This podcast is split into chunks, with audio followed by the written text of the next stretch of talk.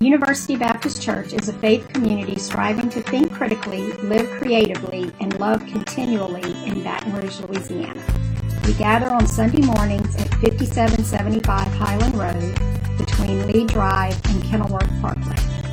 Visit ubc-br.org or at ubcbr on Facebook for more information. So, uh, Sunday mornings, I get up early and um, I go for a run every Sunday morning.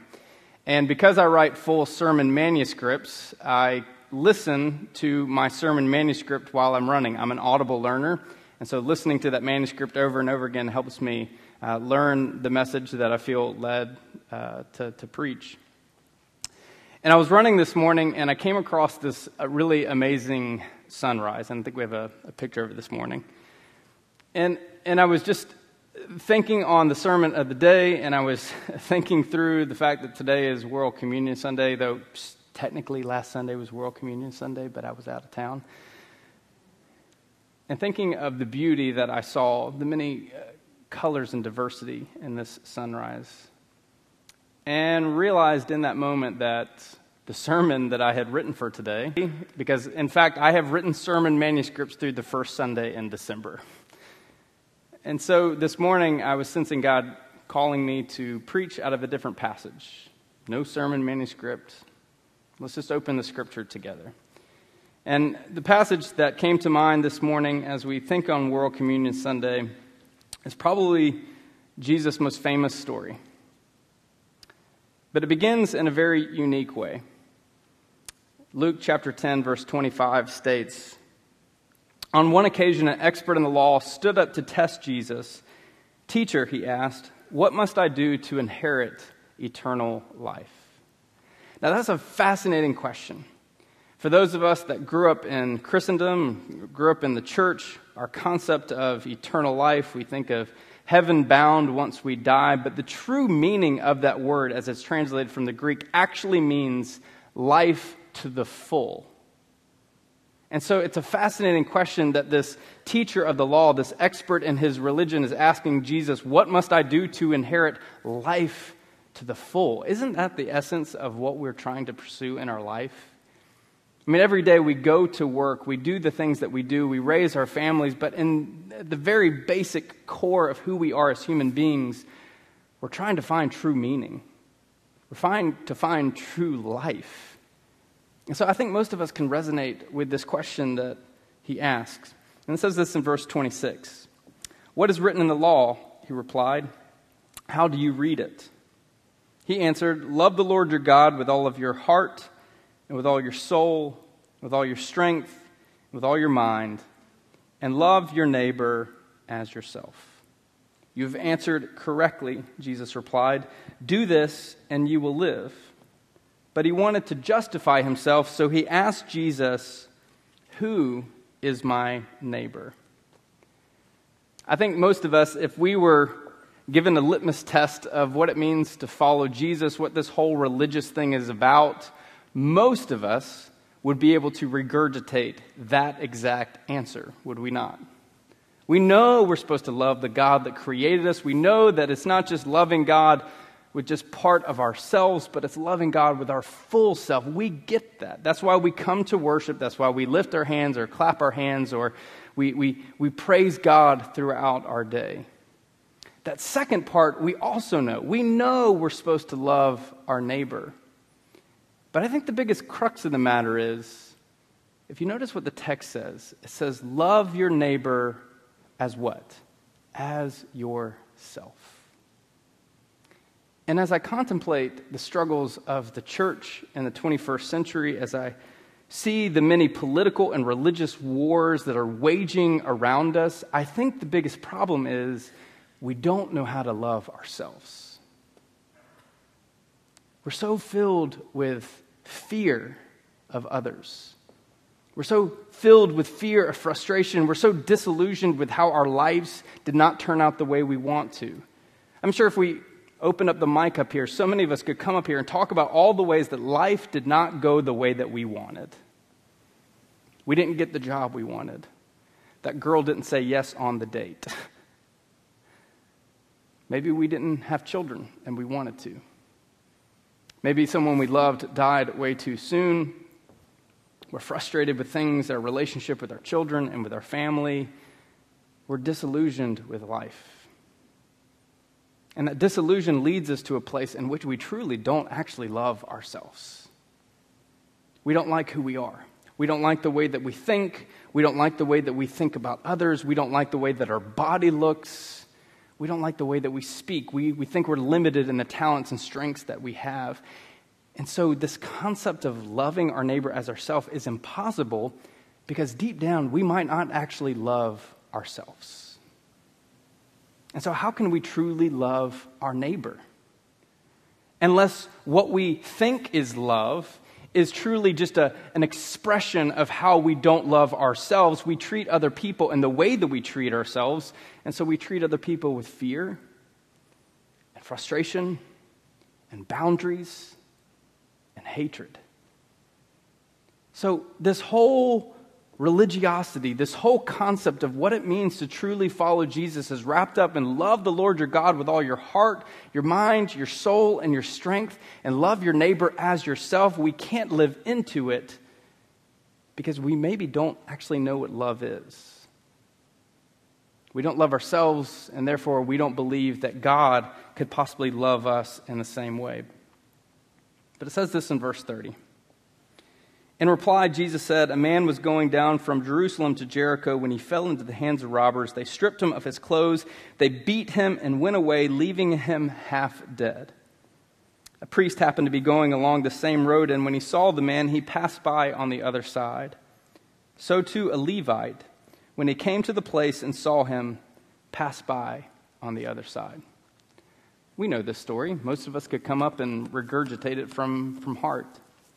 So, who are these two people that come along and, and pass this man? Well, first is, is, is a priest, someone who had been the person that led worship at the local synagogue or in the temple, the person that would have made the sacrifices on behalf of the people to have God atone for their sins. This would have been the person that would have received the offering or the tithes from the people. This was a very holy person who had very important things to do. And because he had important things to do, he didn't have time to help this person on the side of the road, and so he went on his way. This is a Levite. This would have been a, a, person, an expert in the law, someone who knew the law front side and backside, knew the laws that said things like, yes, if you touch someone else's blood, you are therefore contaminated, therefore you are unrighteous, therefore you cannot go to worship, and you have to uh, set yourself apart for a certain period of time. But then he also knew the law that said to love your neighbor as yourself. He also knew the law that said that if there's a foreigner or stranger among you, you treat them as if you treat yourself and bring them in with hospitality and respect. And so, this lawyer, this expert in the religious law, had to weigh in the balance a choice. Which law would he fulfill? And we know the law he chose because he moved to the other side. I'm thinking about religious rightness these days.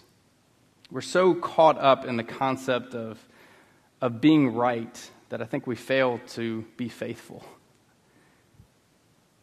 We're caught up in a church nowadays where we think that you have to lean one way theologically or another way theologically, and there's no space in between. We see these fights that take place in our politics nowadays where it's all about religious rightness, and religiosity has become a weapon within our polarization. And even we, as religious people, we want to do the right thing deep down, true to who we are. We want to be right and we want to be faithful, and we weigh in the balance which thing is right in the moment. And we can be equipped with all the scripture, all the tools, all the things that we need, and yet when the moment comes, we have to make a decision. It reminds me of my beloved university that had all the tools and all the things they needed to put a whooping on the Aggies last night.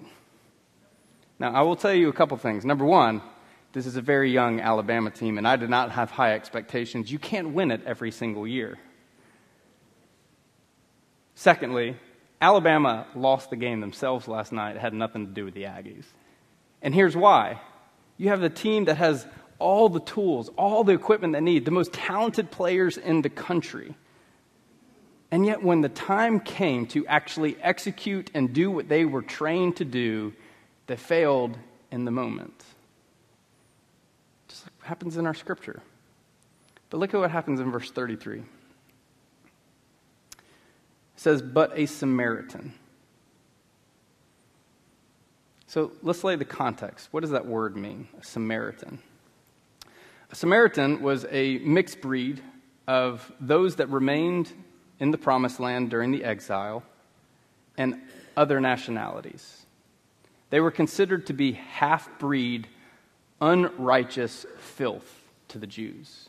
They were half Jews. They were half potential of what God desired for them. And so, immediately by Jesus introducing a Samaritan into the story, he's immediately polarized everybody in the story.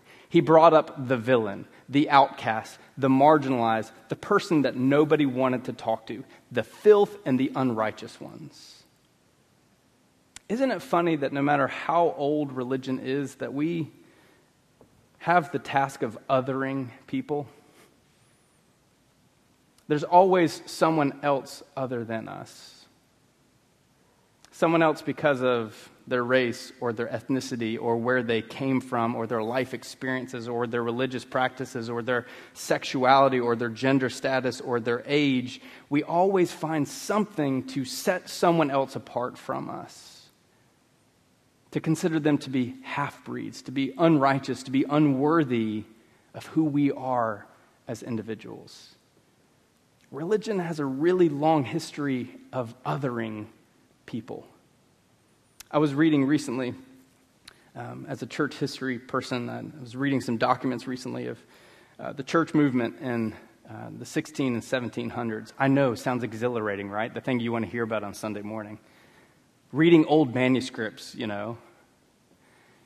It was fascinating is it was manuscripts that were exchanges between slave masters in the colony, parish leaders, and church officials. And essentially, what the manuscripts came down to was so many of the slaves were being brought to church and wanted to convert to Christianity. But guess what? The church leaders and the slave masters made a conscious decision to not allow them to convert to Christianity because you know why? If they converted to Christianity, they would have to follow the scripture that says that you must treat your brother in Christ like an equal. Therefore, removing, continue to subjugate someone in the name of faith because they knew it would lead them down a road they didn't want to go to. Religion has an awful case of othering people. And there's things that we don't want to talk about in the church.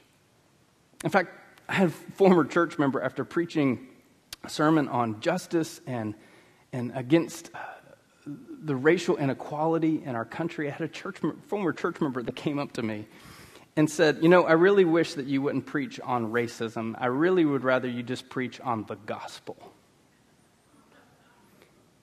And what they said was actually, I think that if you don't talk about racism, that's going to lead to healing more than if you talk about racism. Let's go down that road for just a second. How many of us, if we had a horrible cancer diagnosis, would choose to say, you know what, let's not go get, has all kinds of issues that we have to deal with. Racism is just the tip of the iceberg.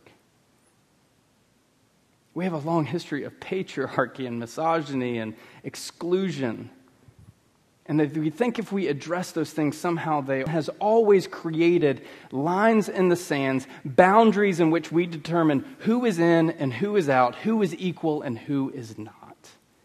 The Jews hated the Samaritans so much that they refused to let them worship in the temple in Jerusalem. They had to create their own temple based on their own resources, hoping that maybe God would allow them to worship God there. So when Jesus says, but a Samaritan, this is a very polarizing story. Look back at verse 33. It says, But a Samaritan, as he was traveling, came where a man was. When he saw him, he took pity on him. He went to him and bandaged his wounds, pouring on oil and wine. Then he put the man on his donkey. He took him to an inn and took care of him. The next day, he took out two silver coins and gave them to the innkeeper. Look after him, he said, and when I return, I will reimburse you for any extra expense you may have. Which of these three do you think was a neighbor to the man who fell into the hands of the robber? Jesus asks. It's a fascinating story. We've all heard it a thousand times. And yet, for some reason, we struggle so much with it. And what I was contemplating this morning is this concept of that we know we're supposed to love our neighbor as ourselves, and the concept that maybe the reason we don't love other people with equity and with justice and with inclusion is because we truly don't love ourselves. And so I think the first thing we have to take away from the text this morning is this we have to recognize that we are the man beaten, half dead, and left naked on the side of the road. Each of us. They're dying on the side of the road. And yet, the good news of this story is that God is the forms us into something new through the grace that is found in Jesus Christ. So, before we can even consider loving our neighbor as ourselves, what I need you to hear this morning is God loves you. God loves you no matter who you are, no matter what you think of yourself, no matter how highly or how low you, lowly you think of yourself. God truly loves you, and no matter how disgusting and filthy and half naked and broken you are, God is right there on the side of the road, not stepping past you as some self righteous religious person might do, but as a God who's willing to get down to risk God's own self for humanity. God loves you down to the core of who God is, is the essence of love. The Bible does not define God in these grandiose ways, but the, the times we see God defined in scriptures, what does John say in 1 John? He says, God is love. That's who God is. So, can you see yourself this morning recognizing that God truly loves you for who you are, desiring to transform you into something new from the inside out? And when we can see what God sees in us, then we can begin to consider if we can love our neighbor as ourselves. And our neighbor, well, that's just about everyone that we have been taught to disagree with, to fear, to condescend, to, to reject, and to hate. That's who our neighbor is. That's why Jesus tells this story. It's not this cute and cuddly story in which we all feel good about ourselves later on. It's a story to remind us of just how challenging it is to be a neighbor in this world. And right now, our world is so full of hatred. It's so full of division. It's so full of self righteous disdain and apathy to not bring ourselves to the difficult conversations that are taking place in our community, in our world. We are so focused on being right. Within our church community, we have division among us. There's relationships and people who don't see eye to eye, and we would rather pursue rightness in the sake of self righteousness than to humble ourselves and to truly love each other in the way that we love ourselves. Our neighbor is the person that we fear, that we condescend. For my doctoral program, I was taking a jog in the early morning, and uh, I came across uh, the MLK uh, monument in D.C. And if you've ever been there before, it's a, it's a humbling experience. And if you haven't been there, let me describe it for you. So, seen in the National Mall, you, of course, you have the Lincoln Memorial at one end and the Capitol all the way down at the other end. And then off to the side, you have all these different memorials. And off to the side, overlooking the Potomac, is the MLK Memorial. And it's this, this grandiose statue that's been cut out of what looks like a, a mountain. And so this huge thing quotes from Dr. King's life. And there is King standing out from the mountain. And etched in the side of his statue is this quote Out of a mountain of despair, a stone of hope. Now, this quote comes from Dr. King's I Have a Dream speech, one that he spoke just yards away from this monument that would be built for him. And the full quote, he says, is With this faith, we will be able to hew out of a mountain of despair a stone of hope.